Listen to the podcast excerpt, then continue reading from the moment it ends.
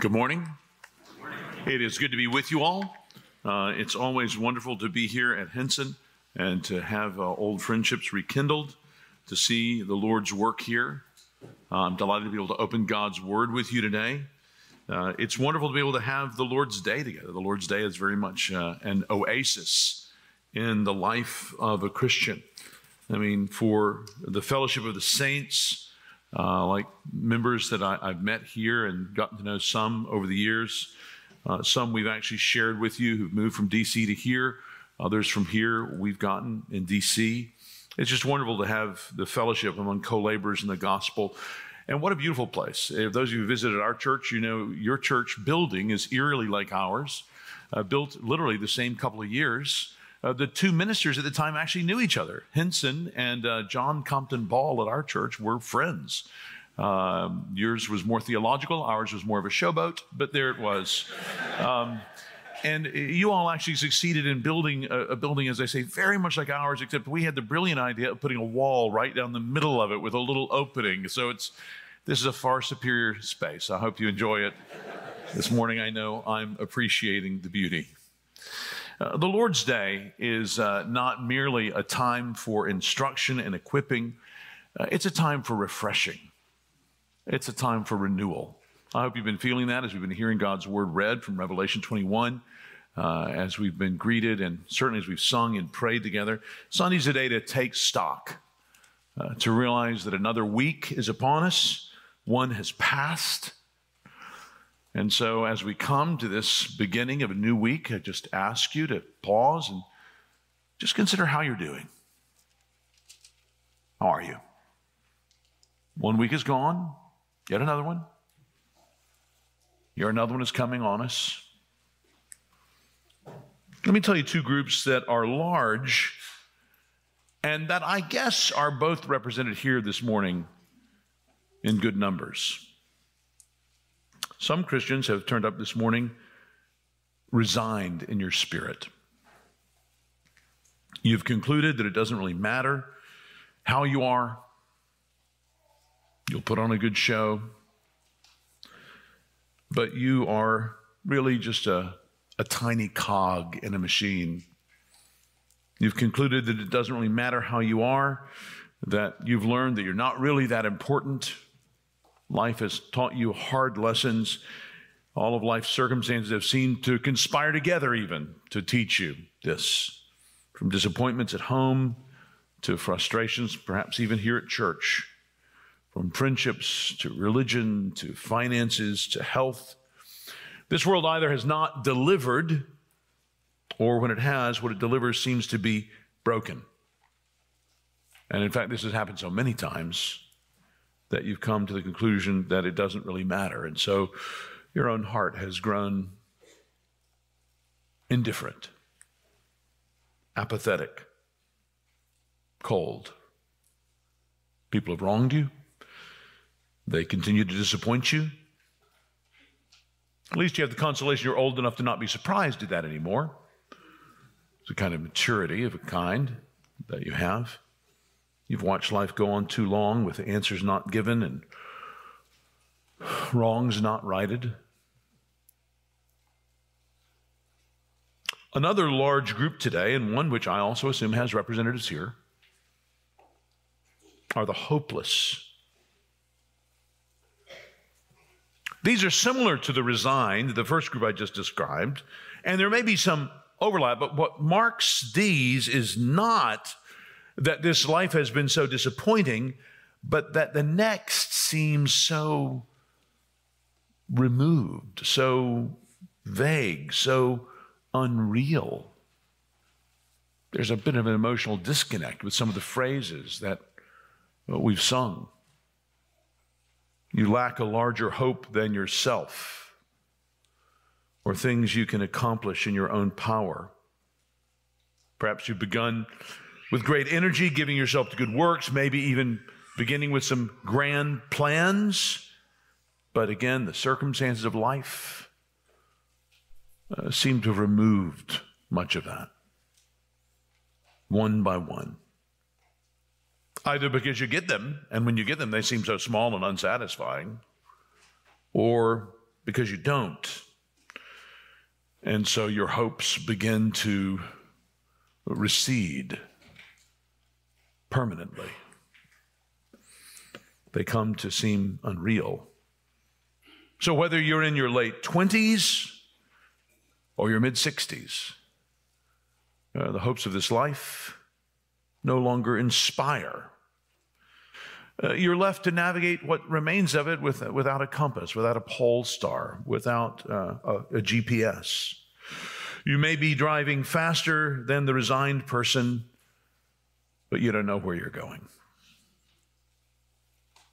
Well, if you're here in either of those situations, feeling that what you do doesn't really matter, that you, you don't really matter, or feeling that you have no hope, I think the Old Testament prophet Isaiah has something wonderful to tell you today. In fact, for anyone struggling this morning, Isaiah has an important message for you. So let's open our Bibles to the book of Isaiah. You'll find it in chapters 30. Uh, I'm looking particularly at chapters 34, 35.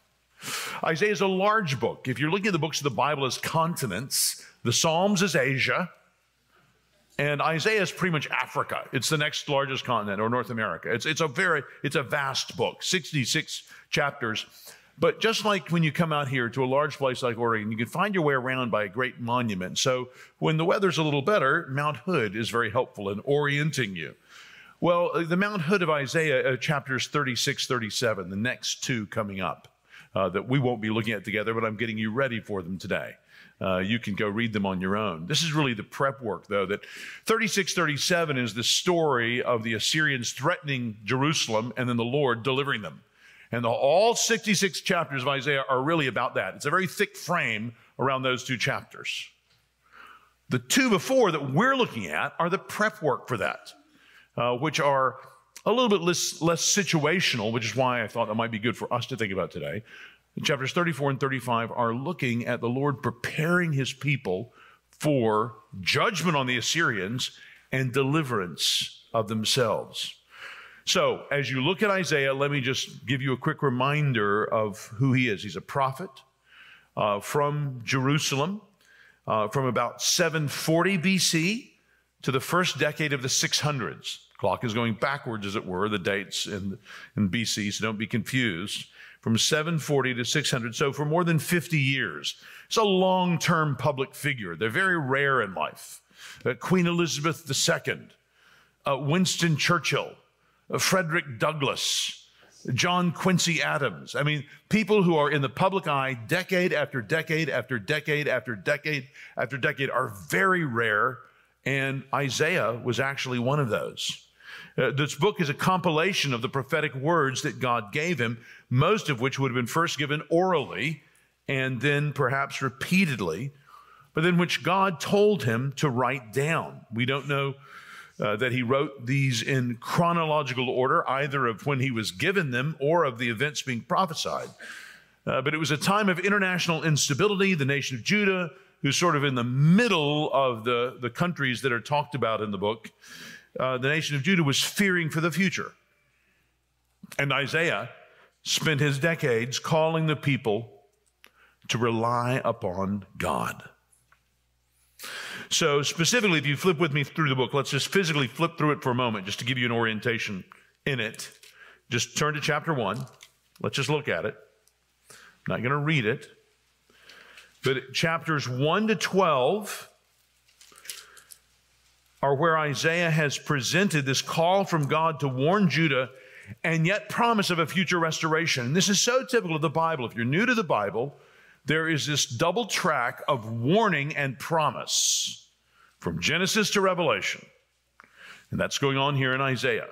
So, chapters 1 to 12, God has presented this call to really warn his people and promise a future restoration. And then chapters 13 to 27, so if you look through those, God urges his people to repent of trusting in other nations, whether it's, it's Babylon to their northeast or Egypt to their southwest. Uh, these alliances that they would have, or alliances they have with smaller nations to try to deliver them. They were to trust in God alone. And then looking at chapters 28 to 33, We see that God promised in chapter 28 that Samaria, that's Ephraim, that's the northern kingdom of Israel, was about to be judged and destroyed. And this is one of those prophecies that's not a distant prophecy. It happened several lifetimes later. It happened in 722 BC.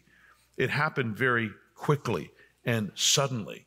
The northern kingdom of Israel, the, the northern 10 tribes, were judged. And Isaiah spent his decades calling the people of God to rely upon God. Because Judah was fearing for its future because of what happened. So those same Assyrians who just destroyed the northern kingdom would be used by God to judge the southern kingdom of Judah as well, but differently. Because this time, at the last minute, like I just mentioned, God would deliver them from Assyria just to make it clear that the earthly powers were not to be trusted. Earthly powers like Egypt or Babylon. But God alone should be finally trusted and feared and relied upon. In that sense, Isaiah is teaching the same message as the book of Exodus, where God brought his people out of bondage to Egypt, and by defeating the powerful empire of Egypt to liberate his people, he showed that he was to be relied upon more than any earthly power. God is making the same point yet again in the book of Isaiah, centuries later. Uh, you'll note when you study the Bible, the same themes surface again and again. And that's because the people of God in 7 or 600 BC were very much like us today. We're a little forgetful. We tend to need to be told the same lessons decade after decade, month after month, Sunday by Sunday. We need the same rhythms of truth repeated to us. The same reason as children, our parents lovingly instructed us, and then with some amount of patience instructed us again, and then yet again, and then yet again. It's the same thing the Lord does with his people. He shows us that he is to be relied upon. So, in all of these chapters, we see the recurring themes of judgment and salvation. And now, in the two chapters I want us to look at, chapters 34 and 35, you have the summation, the climax of judgment and salvation of why God's people should rely on God alone ultimately. So we're going to work through first chapter 34 of God's coming judgment, and then in chapter 35, God's coming salvation. And as we work through these two chapters, I hope and pray that you in your life uh, as individual Christians, you'll see that your life does matter to God and that you'll find that the only hope large enough for you to really live on is God, being His, trusting in Him. And if you already know these things and have this hope, I pray that you will be encouraged and strengthened to continue to live and serve others in this hope. And if you leave here encouraged and strengthened, this will be a morning well spent. If you're here and you don't have this hope yet, I pray that the Lord will help you to come to understand how in Jesus Christ He has brought this hope even to your door today. And I pray that you'll be able to walk through that door and have that hope as your very own. So let me uh, address you directly as Isaiah does in his prophecies. Brothers and sisters, do you feel that in your weakness here today, you're about to give way to fear in your heart? Are there some circumstances that are, are threatening you as you consider the days and weeks ahead? Well, I have some encouragement here for you. Two basic encouragements in these two chapters. First, hold on because God's judgment is coming and it's universal. God's judgment is coming and it's universal. None will escape it. Look there in chapter 34, beginning at verse 1. Draw near, O nations, to hear and give attention, O peoples. Let the earth hear and all that fills it, the world and all that comes from it. For the Lord is enraged against all the nations and furious against all their hosts. He has devoted them to destruction, has given them over for slaughter. Their slain shall be cast out, and the stench of their corpses shall rise. The mountains shall flow with their blood. All the hosts of heaven shall rot away, and the skies roll up like a scroll. All their hosts shall fall as leaves from the vine, like leaves falling from the fig tree. So, unbelief and opposition to God will finally be overthrown. All of it. Rebellion will end in rebels being judged. And really, this is a, a kind of poetic description of being sent to hell. Uh, that's the message here. This destruction that's envisioned is terrible. The word translated there in verse 2 as devoted to destruction means to fall under God's judgment and be devoted to God's condemnation, to be doomed. And that's why the images there in verse 3 are so drastic, uh, even grotesque. Uh, and friends, you can be sure that if merely reading about God's judgment is terrible, well, that's far less terrible than actually facing it. God will judge all that in this world and all that comes out of it, he says.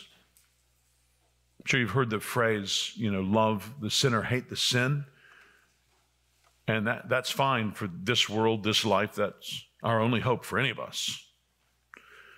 But it's not an ultimate statement because finally the sinner and the sin become inseparable after this life.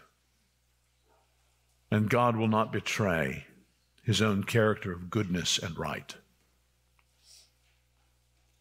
This judgment is not limited merely to this world. You see in verse 4, he warns that all the host of heaven shall rot away, all their hosts shall fall. These had been the object of idolatrous worship by the Assyrians and by the native Canaanites.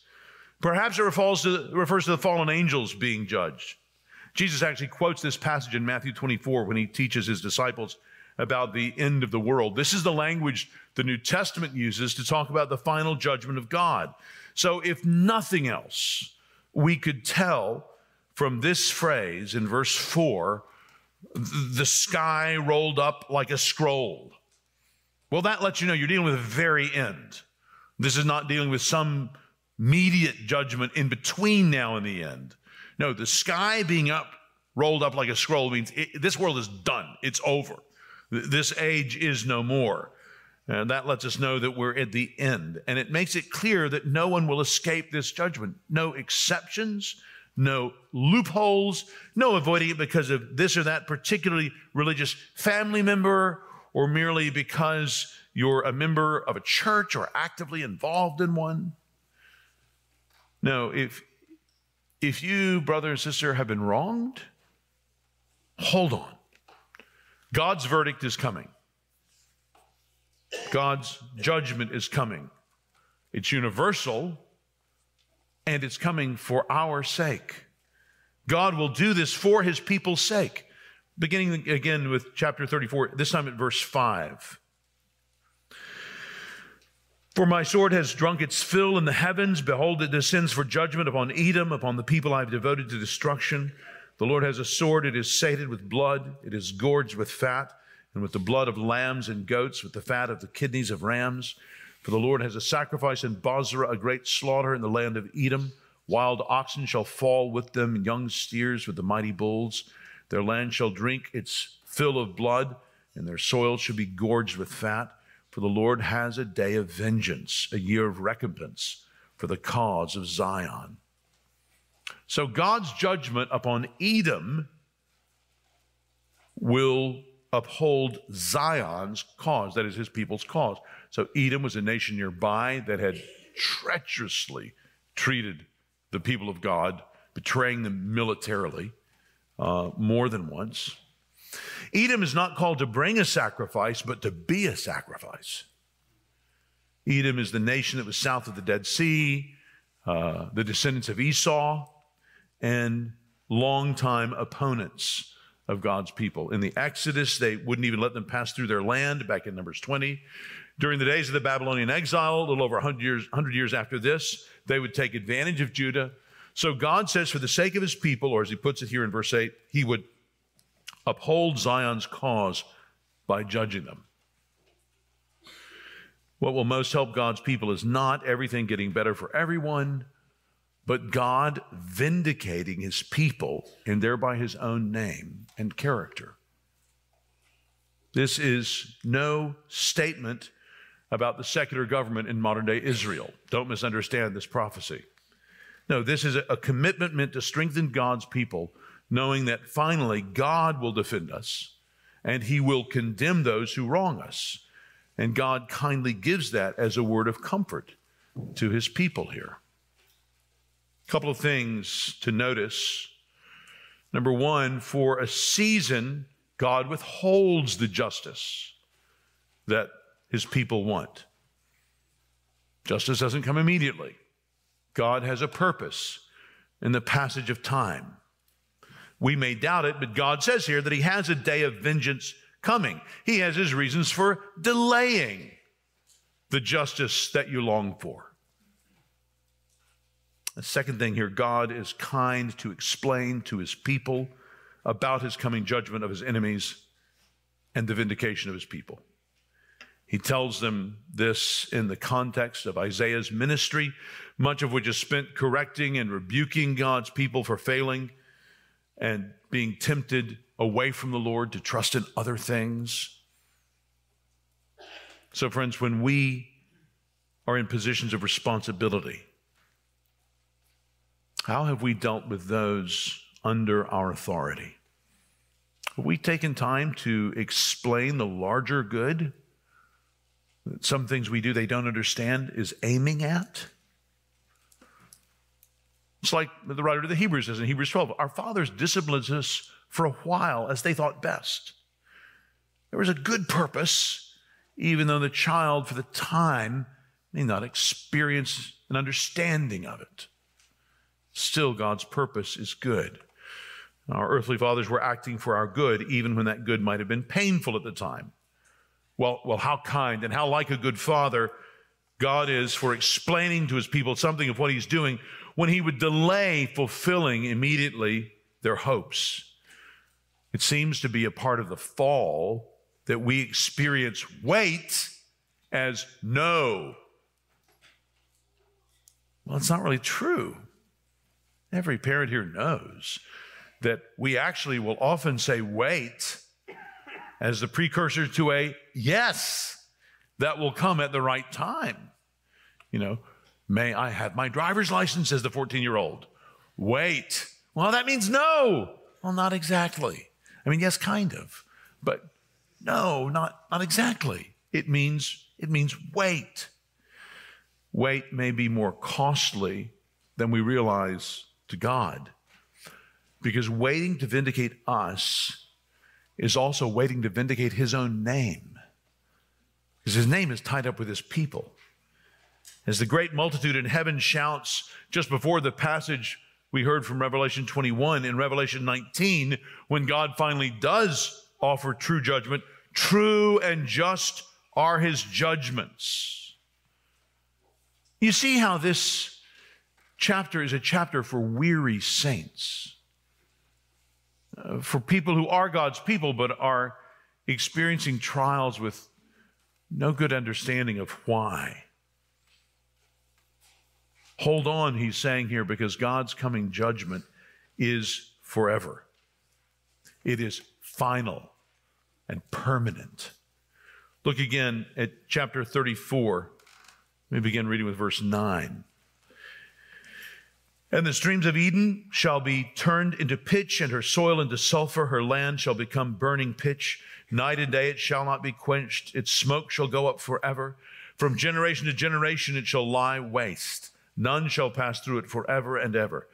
But the hawk and the porcupine shall possess it, the owl and the raven shall dwell in it. He shall stretch the line of confusion over it and the plumb line of emptiness. Its nobles, there is no one there to call it a kingdom, and all its princes shall be nothing. Thorns shall grow over its strongholds, nettles and thistles in its fortresses. It shall be the haunt of jackals, an abode for ostriches. And wild animals shall meet with hyenas, the wild goat shall cry to his fellow. Indeed, there the night bird settles and finds for herself a resting place. There the owl nests and lays and hatches and gathers her young in her shadow Indeed, there the hawks are gathered, each one with her mate. Seek and read from the book of the Lord. Not one of these shall be missing, none shall be without her mate. For the mouth of the Lord has commanded, and his spirit has gathered them. He has cast a lot for them. His hand has portioned it out to them with the line. They shall possess it forever. From generation to generation, they shall dwell in it. Friends, these days are the creatures that dwell in a land with no human activity left. It's a land made completely barren. The effects of God's judgment are that Edom will become a desert forever. Edom is dispossessed of their land a couple of centuries later. But even more than simply letting us know of Edom's fate, the whole chapter is aiming at all those who would oppose God and his reign. In that sense, Edom is functioning here as Babylon does in the earlier chapters of Isaiah, like Isaiah 13, in which a real historical enemy of God's people also typifies and represents all of those opposed to God's people and ultimately to God Himself. So these temporal judgments on nations are pictures of God's coming eternal judgment on individuals. The point, again, of all these animals, variously translated because these nouns are used so rarely, it's not so much a kind of zoological survey, so you can understand what Israel or Edom was like at the time, but it was making clear that this judgment will be so complete that it will be desolate of human habitation and a perfect place for undisturbed animal habitat, which is great for the animals, but not for the people. Look at this description of God's condemnation. Verse 9, it will be like a burning place, burning pitch. Most riveting, verse 10, it will be forever. It sounds like Revelation 14 when we see the, the smoke of their torment rises forever and ever. Or it sounds like the lake of fire mentioned in Revelation 20. Uh, here in Isaiah 34, verse 11, God uses building instruments to carefully build destruction and chaos. Its name will be changed there in verse 12 to no kingdom. And then verse 13, the mention of thorns and nettles are reminders of the curse of God on sin. And we see in verse 16 that this has all been written down in the book of the Lord. That means all of this will be. It, it is certain that this judgment will come. All sin is opposition to this all powerful and all good God, and all sin will be punished. So, friend, what that means for you here, if you're to, here today and you're not a Christian, is that's a future reality for you. What do you intend to do with your sin? Whatever you understand your sin to be, you will understand it more clearly when you stand before God in His presence, His perfectly good presence, to give an account. Friends, that's the good news that we've been singing about this morning. That's the good news that we're going to be participating in this depiction of in just a few minutes. That God has made a way, not just for good people to assemble once a week, but for needy people to come together and realize that as we bring our sins in sincere repentance and true trust in what God has done in Christ, He has made a way for us to Himself. He has caused His judgment to fall on Christ. Jesus Christ, God's only Son incarnate, lived a perfectly good life, and He took upon Himself all of the judgment against sin for all of us who would ever turn and trust in Him. He gave his life on the cross as a sacrifice, bearing God's wrath, his penalty for our sins. And God accepted that. We can tell because God raised him from the dead. He ascended to heaven. He presented this sacrifice to his heavenly Father. He calls us all now to turn from our sins and to trust in him. This is the good news that we have to present. It only makes sense with this very bleak picture of the bad news before us uh, the truth about our situation. That's how our news becomes so good. So, friend, for you, I would just call you to turn. Turn from your sin, learn what it means to turn to Christ. Uh, study with a friend here, go through Mark's gospel, read and see what God has done in Christ, how he has provided for us. Uh, Christ forever exhausted the claims of God's justice on all of those who would repent of their sins and trust in him. So he's saying here, Christians, hold on. Don't be deceived by worldly power or circumstances. Know that God's judgment never ends, but our trials do. Whether trials at church or trials at home, they will end. As that time nears, will you tell other people about that?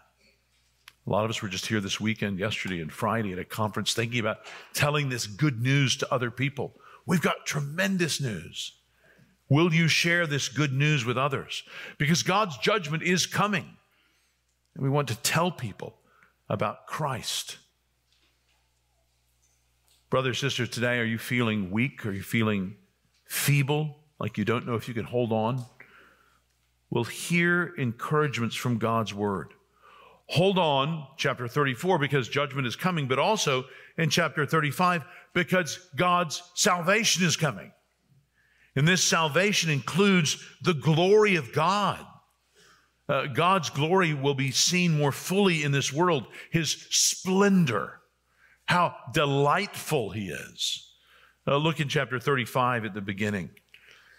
The wilderness and the dry land shall be glad.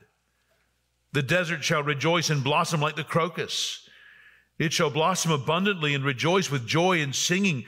The glory of Lebanon shall be given to it, the majesty of Carmel and Sharon. They shall see the glory of the Lord, the majesty of our God. Now, some people, when they come to church, only like to hear chapter 35. The last thing they want to hear is chapter 34. That's what all the, the theologically liberal churches in Portland are like. They just want the good news, they don't want to hear the bad. But what they don't realize is that without the truth of the bad news, the goodness of the good news begins to fade. If there's no judgment, if there's not really any sin, then the cross itself of Christ becomes not so extraordinary, just one more passing sad example of human, perhaps heroic suffering.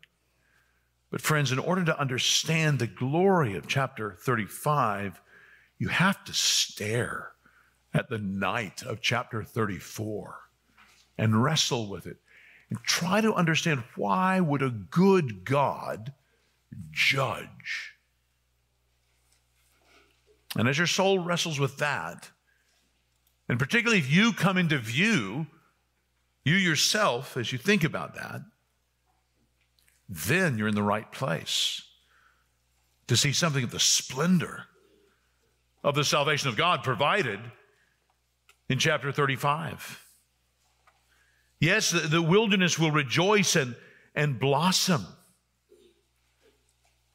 The, praise God for how God presents this by blessing our work.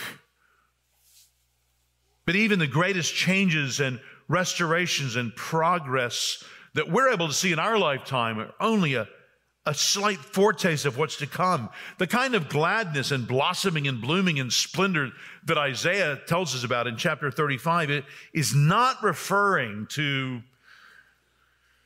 the Israeli citrus industry's creative use of irrigation. No, Isaiah here is describing a splendor and a glory that are merely introductory to our seeing, as he says in verse 2, the glory of God, the splendor of our God. So, yes, the wilderness will rejoice and blossom, but that's the lesser glory of that great day. In the Garden of Eden, man's sin turned the garden into a desert. Now, God is going to reverse that.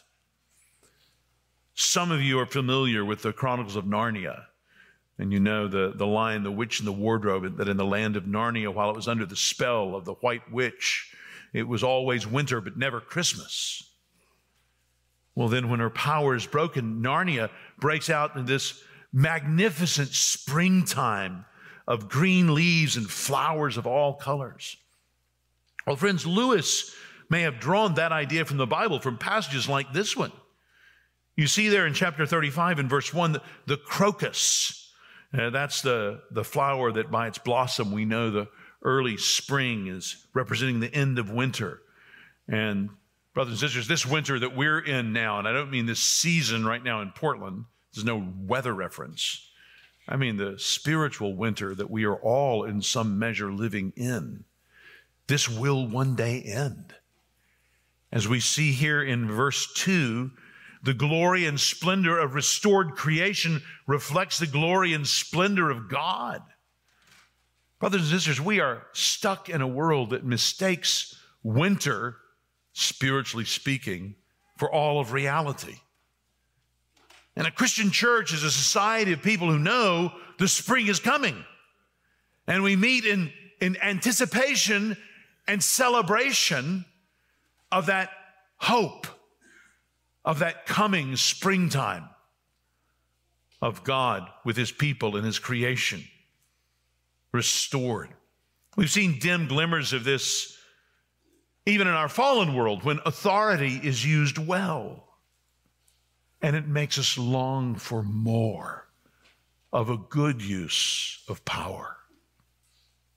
To see God in His glory and to be with Him is our greatest need and desire. It's our greatest longing.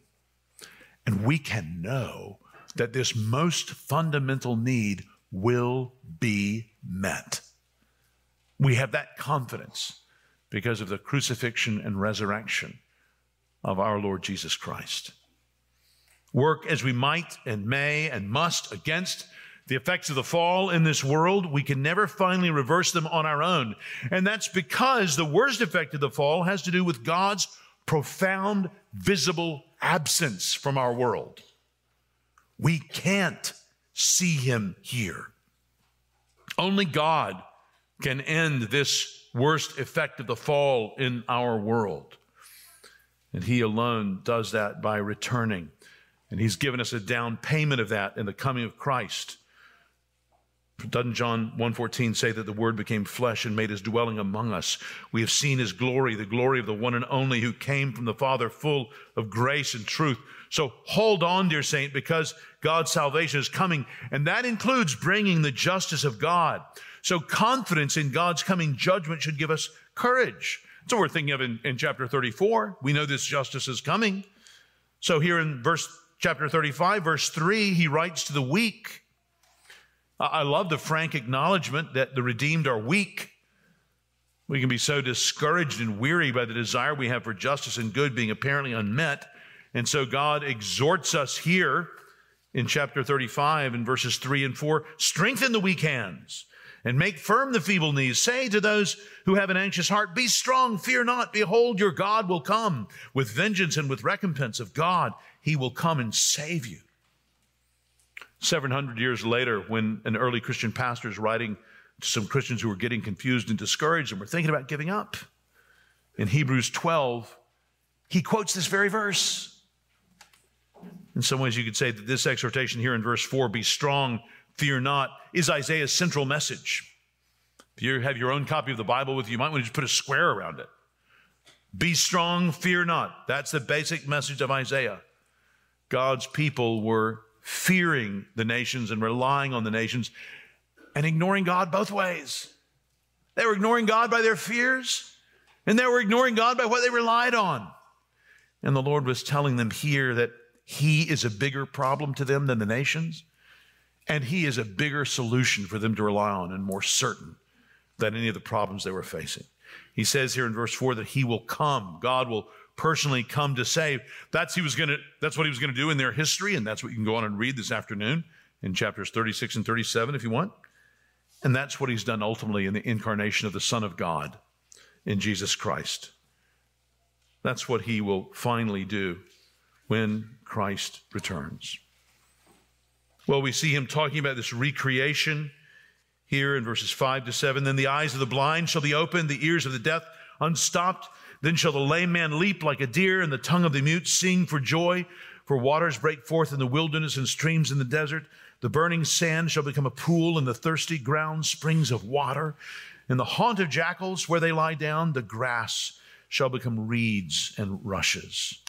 God's provision will be wonderful. Praise God for all of these foretastes that we have in this testimonies that we see here of what God will do. Friends, we get little previews of that in our churches all the time. Do you all share testimonies here before somebody's baptized? So every time you've heard a testimony of someone to be baptized, testimony of their coming to Christ, you've been seeing one of these sort of previews of the spring that's coming just in an individual life. This hope is breaking through. Friends, every time we hear someone's testimony, I think perhaps that one of the greatest privileges of pastoral ministry is how close we get to be to hear so many of these stories of people coming to Christ and seeing lives previously distraught now beginning to be made new. Every time reminding me of what He's done by His grace in my own life. Well, hold on, dear Christian, he's saying, because God's final salvation is coming and it will bring joy from God, everlasting joy. You see how he ends this chapter 35, verse 8 And a highway shall be there, it shall be called the way of holiness. The unclean shall not pass over it, it shall belong to those who walk on the way. Even if they are fools, they shall not go astray. No lion shall be there, nor shall any ravenous beast come upon it. They shall not be found there, but the redeemed shall walk there and the ransom to the Lord shall return and come to Zion with singing. Everlasting joy shall be upon their heads. They shall obtain gladness and joy, and sorrow and sighing shall flee away. People see God's holiness in this book, like in Isaiah's call in chapter six, that vision in Isaiah's day. Uh, holy, holy, holy is the Lord God Almighty. Or here in verse 8, the way of holiness. And people sometimes have the impression that holiness is something stiff and stifling and somber and limiting, but nothing could be further from the truth. The holiness you see in the Bible is full of life and life giving.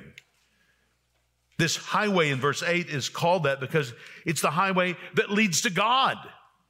And what is that way? Remember what Jesus said? I am the way. He's the highway that leads to God. Oh, friend, if you're here today and you're not a Christian, that's the way you want to learn more of. Uh, that's what you want to talk to a friend of yours who's a Christian. See if they can help you study more about Jesus and pray and understand what it can mean for you to be on that way back to God through Jesus. Jesus told his disciples, that he was the way. And if you look in the early chapters of Acts about the earliest Christians, they were called followers of the way. This is the way back to God. Well, who are those who are on the way? We look here in Isaiah 35 at verse 9. We're, we're the redeemed. That's the first time Isaiah uses that word. It implies one willingly uh, chooses to pay the price for us. We have a redeemer, someone who has reset our value. And so we are the redeemed. We have been redeemed. Our Redeemer is Jesus. There is a symbol of the price he's paid, his own body, body and blood. And by that, those of us who participate in this, we give witness to the fact that we are the redeemed, we are the repurchased, we are the rebought. That's us. We are gratefully indebted to him. This puts us in the great arc of salvation from Exodus to Calvary. This is what we're meant. We're called here in verse 10 the, the ransomed. Verse 10, Isaiah says, The ransomed shall return. These are the ones he's coming to save up in verse 5. The image is one of returning exiles, of liberated slaves. We see this beautiful prophecy here. The hope of the returning exiles from Babylon is intertwined and mingled with the final hope of God's people in the future. In that return from exile, the returning Israelites would be participating in a massive reenactment of the Exodus. So, even as God had delivered his people of the Exodus, so coming back from Babylon, they would be doing a reenactment, as it were. They were giving a small preview of the new Exodus that Christ is leading us in even today as he takes his people back home into the land purchased for them. Well, I hope you can see something of what this is saying here something of the encouragement there is for us in this passage. Notice what we have and what we don't have. It's interesting in this description here. One thing we have, we have singing in verse 10. Did you notice that? I love this mention of singing. We won't just enter Zion, we'll enter it with singing. Why mention singing? Well, he said here, we won't have sorrow and sighing. They will flee away. No disappointments admitted into heaven. So, this holiness that we're being called into is real holiness, and it isn't fundamentally a, a self denying asceticism. It's a holiness that includes singing because of joy and gladness. Brothers and sisters, this encourages us because we Christians are exiles. We need to know this world is not our home. We need to know that we're exiles. We need to understand that we are pilgrims here and now. We, know, we need to know that we are headed to a place where we won't be pilgrims. Instead, we'll be home.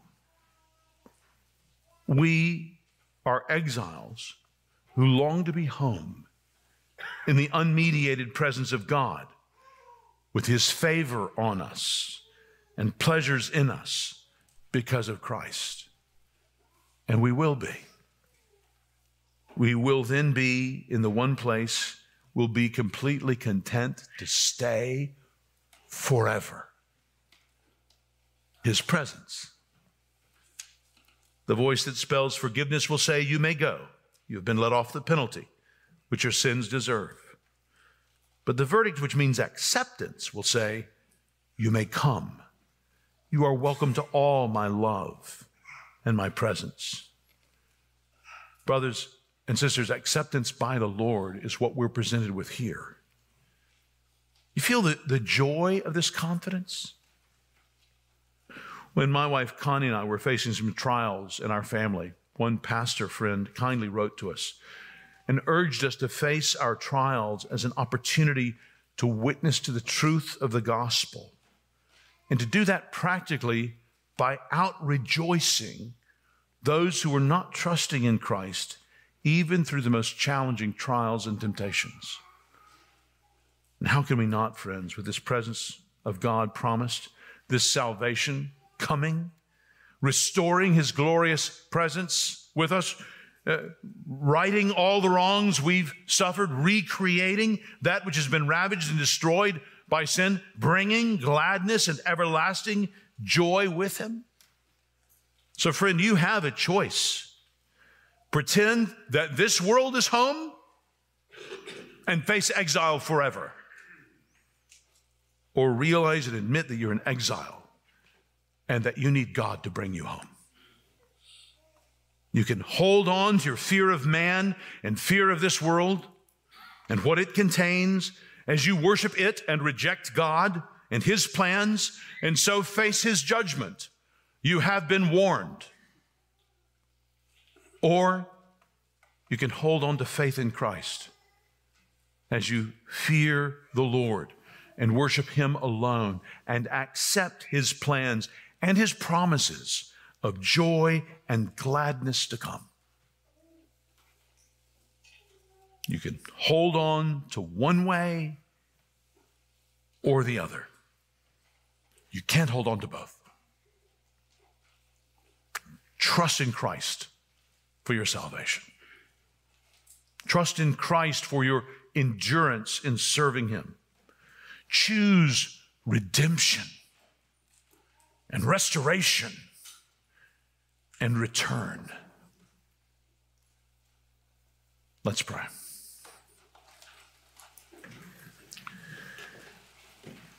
Lord God, we pray that you would work in each one of our hearts to bring us more truly to you and so knit us together. We pray in Christ's name. Amen.